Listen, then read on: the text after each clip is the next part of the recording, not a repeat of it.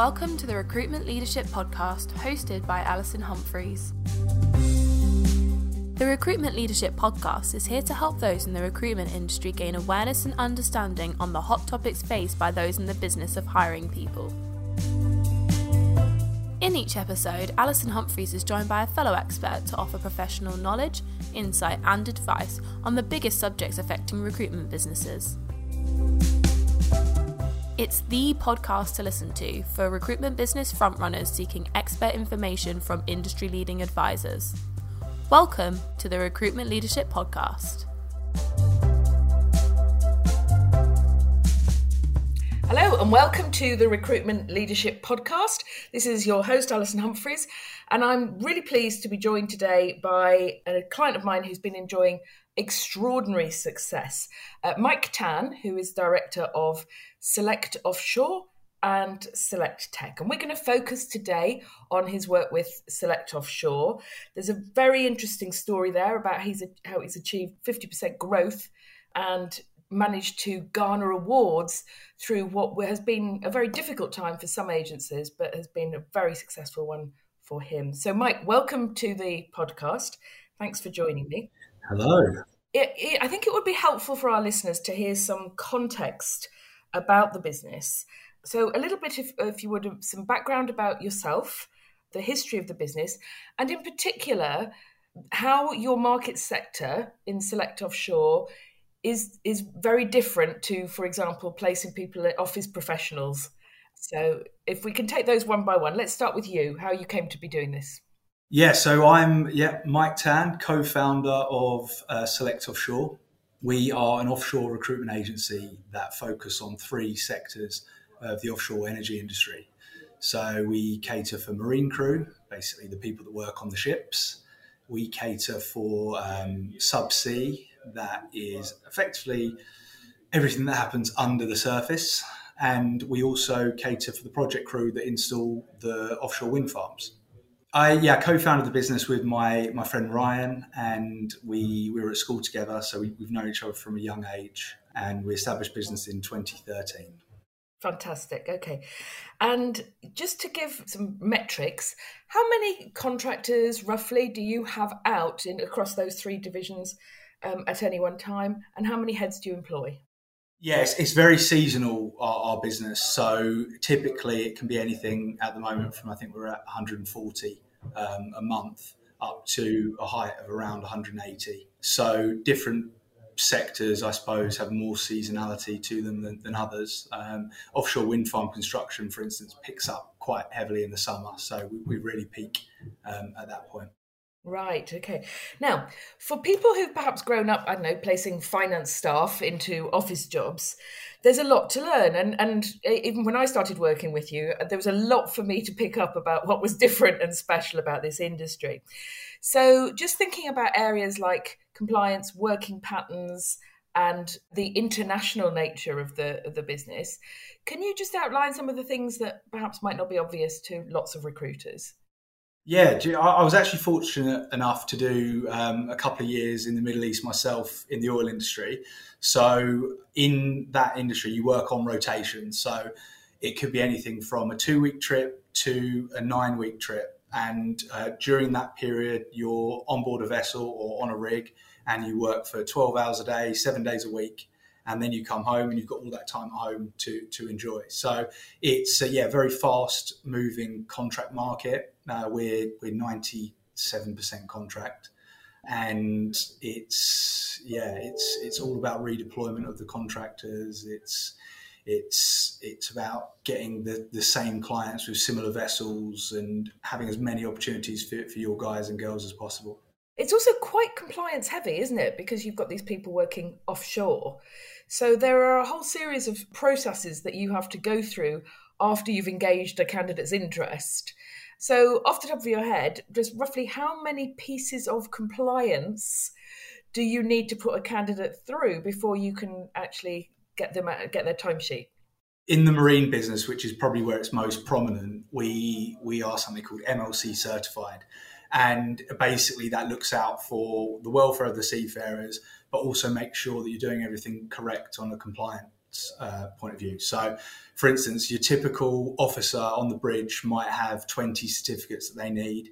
You need to make sure they're all up to date. You need to make sure that they're all valid, they're all real. And sometimes it even differs depending on the sector that you're working in or the flagship of the vessel. It's, yeah, to be honest, it, it seems easy now because we've got all the processes in place, but that is the the most challenging sort of aspect of our, our industry is actually learning that process and and making sure that you're keeping track and keeping up to date. Mm, yes, it is constantly changing, isn't it? And your contractor workforce is truly international. So even if you've got UK nationals, they may not be UK resident. Am I right? Yeah, our, I mean, we've got Latvian personnel, we've got Lithuanians, we've got Polish, we've got Croatian.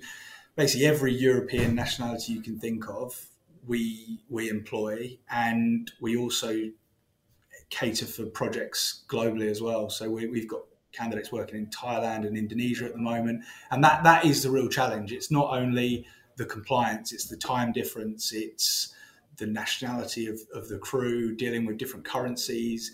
You really have to.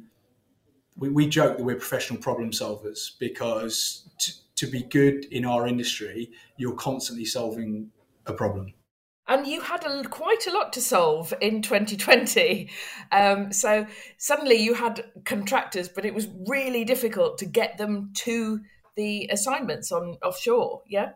Um, now you've been successful in winning. Let me get this: the Queen's Award for Enterprise. Uh, recruitment agency of the year from recruiter and just recently covid-19 champion so please share what did you do to deserve these awards? Yeah, do you know what? It's the first time we've we kind of felt worthy to apply to to these types of awards. So the first one we we entered was the Queen's Award, and I think they've got three categories: innovation, sustainable development, and international trade. And to be eligible, you need to have a certain percentage of your business as export, and I, I think we're we're at ninety five percent even more than that for, for those three years. And we we grew around 60% a year for that three year period that we use the accounts for. So yeah, fortunate enough to be to be shortlisted. Um, I, I, mean, I've read the stats, and I think only 7,000 odd companies have, have won that award since its inception. So which was what 1960s or something was it yeah it was a long time ago to be honest i don't know i don't know the ins and outs but there yeah it was a real real proud moment for us i think we, it, we we hadn't heard of the awards before, but now we've got the logo. We notice it everywhere. So you see it on the back of a Waitrose van, for example. You're like, oh look, there's the Queen's Award logo. So it's yeah, it, it's just I guess one of those things. Um, but no, really really proud moment. COVID did uh, hinder the celebrations a bit. Normally, you you would go to Buckingham Palace and two representatives from your work would be able to visit members of the royal family and we, we did manage to to sort of celebrate in a way. Uh, I say, but we, we ended up at Windsor Windsor Castle, and there was only one person from the company. So yeah, it was a bit of a shame that me and Ryan couldn't go together. Uh, I think that was,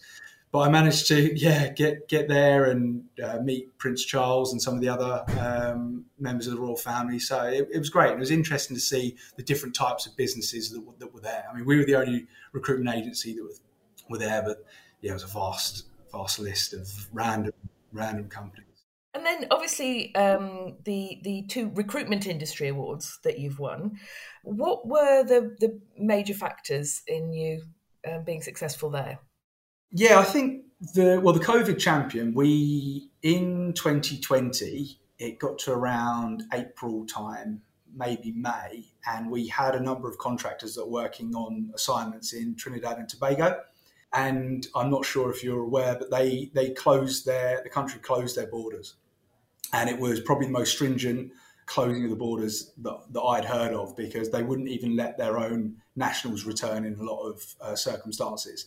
So we knew we had to had to adapt, and we knew how big the oil and gas industry and the, the maritime industry um, is in Trinidad so we we had to think of a way that we could actually make these crew changes happen. So we through our Queen's Award actually we made some contacts in in the region, and through a local agency there, we in partnership with with some clients that we'd identified with vessels in the country, we we built relationships with the Ministry of National Security, and essentially we we we got the approval to run monthly charter flights um, in and out of the country to complete our crew changes. So yeah, it was a big. To, to be honest, it was it was a big achievement for us because we're, we're, we're, a small business, and I think it definitely pushed ourselves and pushed the limits of us as individuals. Definitely took us out of our comfort zone in a lot of um, circumstances, but it was great. It, it, yeah, it was, it was, great fun. We had to go through a whole process and put together a quarantine. Um, so we set up quarantine in Amsterdam, and two of the young guys volunteered. They wanted to go out there and help set it up. So they went out there and identified some hotel apartments where we could cater for the requirements of the ministry. And um, we we carried out testing, a testing schedule there. We carried out temperature testing and, and, and everything. So eventually we, we put together essentially a crew change package that was signed off by BP, signed off by Shell in the region, and then eventually the Ministry of National Security um, ticked a box and we were able to operate these charter flights. So yeah, we started to do that on a monthly basis and it was, I mean, naturally it was, it was really popular because it's dangerous to have people on a ship working 12 hours a day for a long period of time. So yeah, it was a it was it was a big big milestone for us as a business. Yeah, and I have to say, uh, because obviously we were working together at the time, that the speed with which you managed to get these things organised when the world was shut down was extraordinary. And um, you know, moving to chartering flights wasn't just a sort of an alternative to recruitment. You actually in, managed to engage new clients and contractors as a result of it, didn't you? Yeah, definitely. Some of the the younger guys in the team, they've built some very very strong relationships with clients off the back of this. I think naturally, if you're helping someone to the level that that we managed to, and it, it was a lot of it was luck. It's, I'm not putting it down to we identified that oh we, we're going to go after Trinidad charter flights. It was it was a client coming to us with a problem, and we managed to find a solution. And I think a lot of them just liked liked that, and it, it's been great for us because everyone that we work with on the charter flights that we weren't already doing business with on recruitment, we're now working with on a recruitment basis. So, yeah, it's been really good. Um, but obviously, that was a, a major the, the um, uh, organising of transport and isolation and all the rest of it was a, a huge factor in you winning the COVID nineteen champion uh, as awarded by Recruiter just last week. So well done. So you and I have been working together now for just over two years, I think.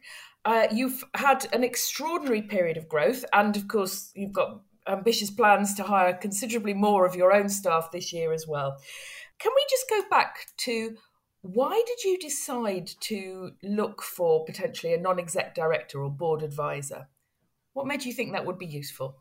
Yeah, I think the, the nature of our business, I, I, mentioned Ryan earlier on in, in the call, and we, we founded the business together. And uh, around five years ago now, uh, so a little, little, bit after we started Select Offshore, we, we established Select Tech that you mentioned. And Ryan's um, involvement shifted from Select Offshore to Select Tech, and he, he runs that with, with someone else that we're really close to as well, actually. Um, and it, it kind of left me on my own a little bit trying to to run this business by myself. And I definitely realised I needed the support of someone uh, at a similar level to myself. Um, and really just someone that I could lean on when Ryan's busy with his own day-to-day operations and growth of, of that company i could just keep my focus in in one business and keep my focus with what's in front of me and what did you? What was on your shopping list when you went out to market? What did you actually look for?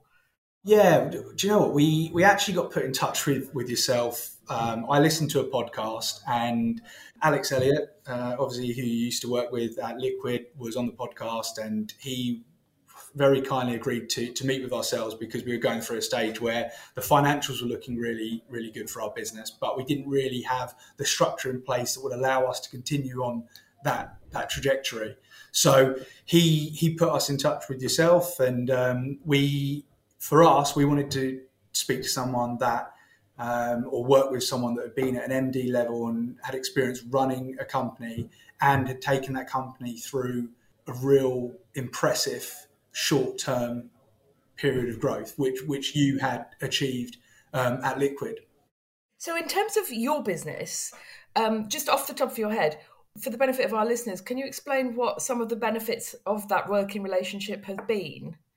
Yeah, I, I mean, for me, it's it's simple things, getting the confidence to actually spend money on areas that don't actually make money. I, that that was our biggest transition. I, I, I, mean, having the confidence to get an office manager in and have a full time like full time team for compliance, invest a lot into our payroll and our, our back office, are, are not things that I would, I suppose, afraid of, but it just gave you the confidence that you, you weren't wasting money and every sort of penny you were spending was being ticked off and verified by someone that had not only been there and done it themselves, but at multiple different times in, in their career. So you're almost paying to learn from someone else's mistakes in a way. Um, and it's really just gaining that expertise and, and knowledge that, that we're looking for.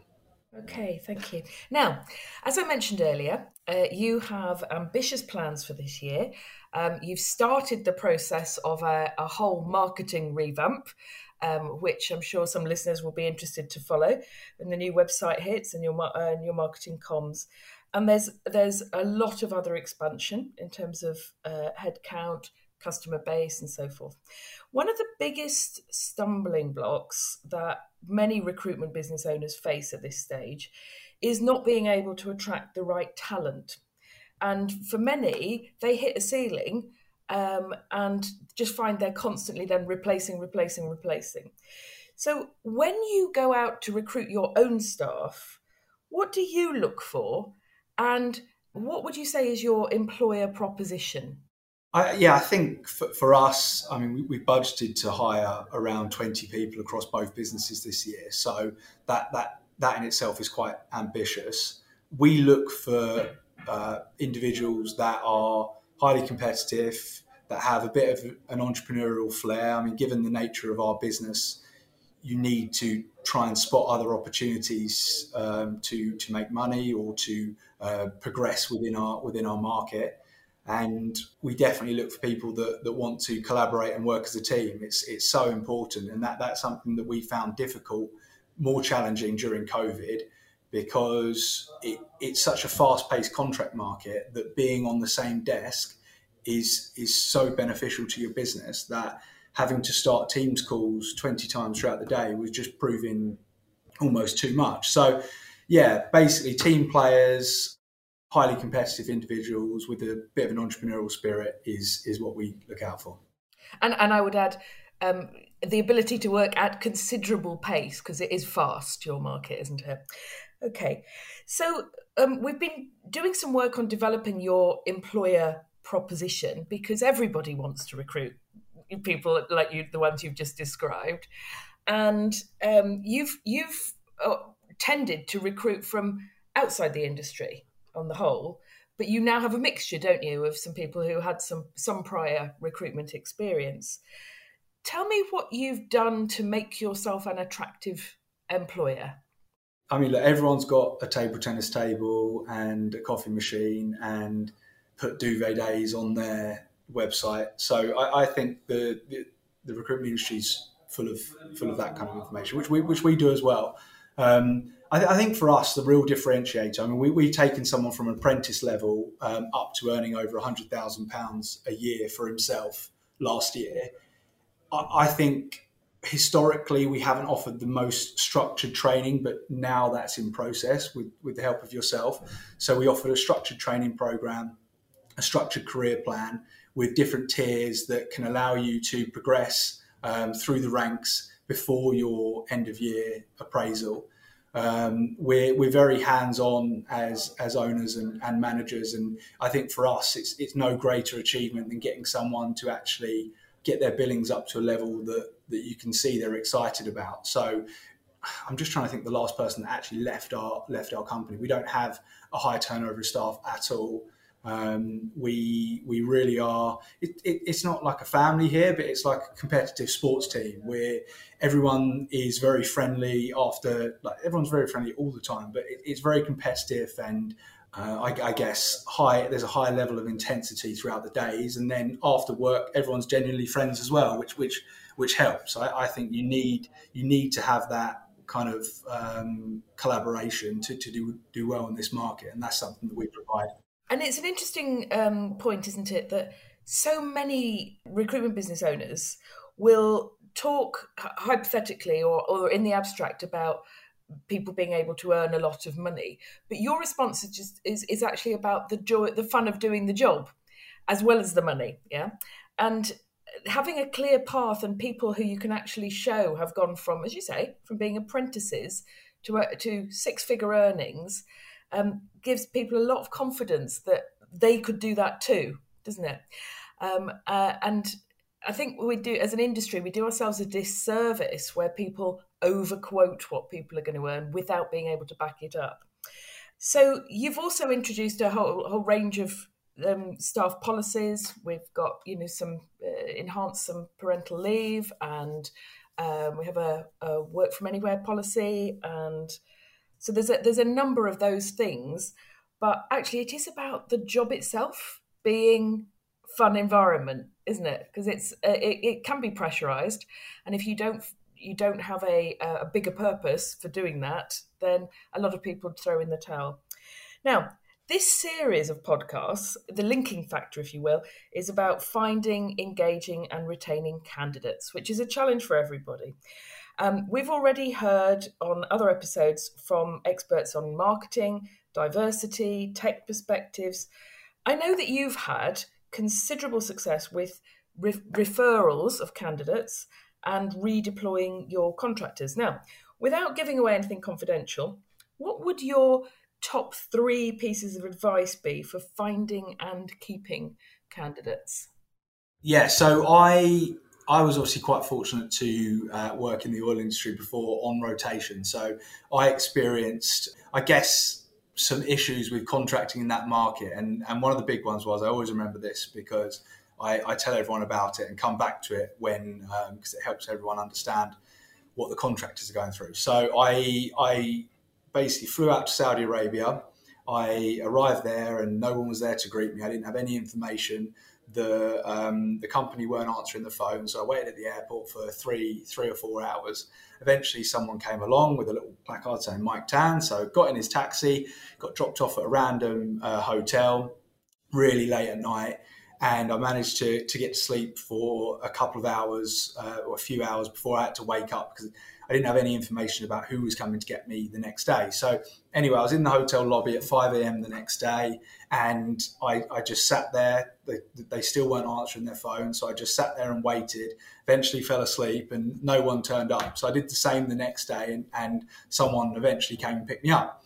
Um, and yeah, it's a, it's a really random situation, but I always think back to it because it just shows you how important it is to communicate with with your contractors and and also like overshare of information. So just making them feel as organized and as comfortable as they can. Bearing in mind a lot of these people are flying around the world at the drop of a hat. You can call someone up today. I mean covid's changed it a little bit but but still it's quick. Call someone up today saying will you fly tomorrow to brazil and they'll they'll just do it. They, they might never have worked for that client before. We might never have worked for that client before. So it, it's it's just about providing them with the information that, that they feel like they're not alone when they arrive out there, and it's it's giving them that extra support that, that you need when you're you're being sent on an assignment. So. So that's really important in, in retaining people. What about attracting candidates and, and getting getting referrals? What do you do well?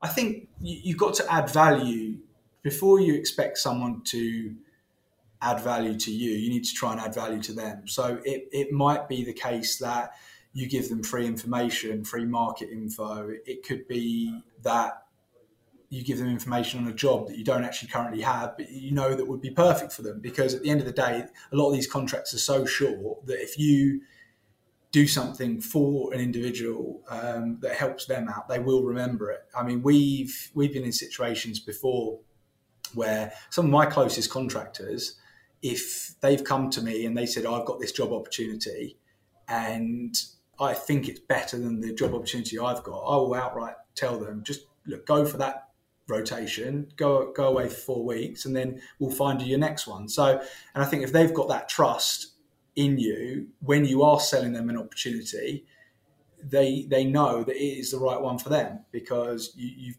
kind of gained that that level of trust.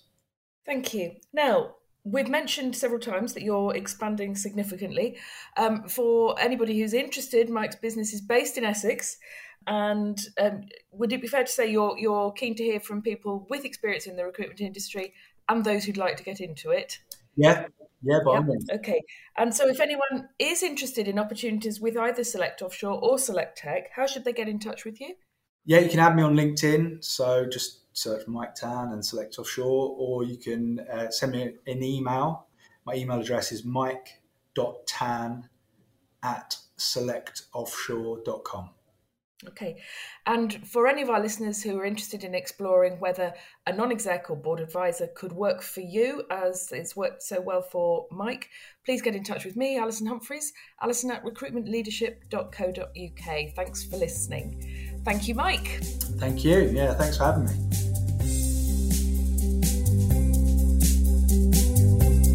You've been listening to the Recruitment Leadership Podcast. If you enjoyed our podcast, please subscribe, review, and share so that others can find the podcast too. We really appreciate your support. If you have any questions about the topics covered or wish to find out more about recruitment leadership, please email alison at recruitmentleadership.co.uk referencing the podcast. We're also on LinkedIn where you can follow recruitment leadership and connect with Alison Humphries. Thank you for listening, and we hope you join us next time for another episode of the Recruitment Leadership Podcast.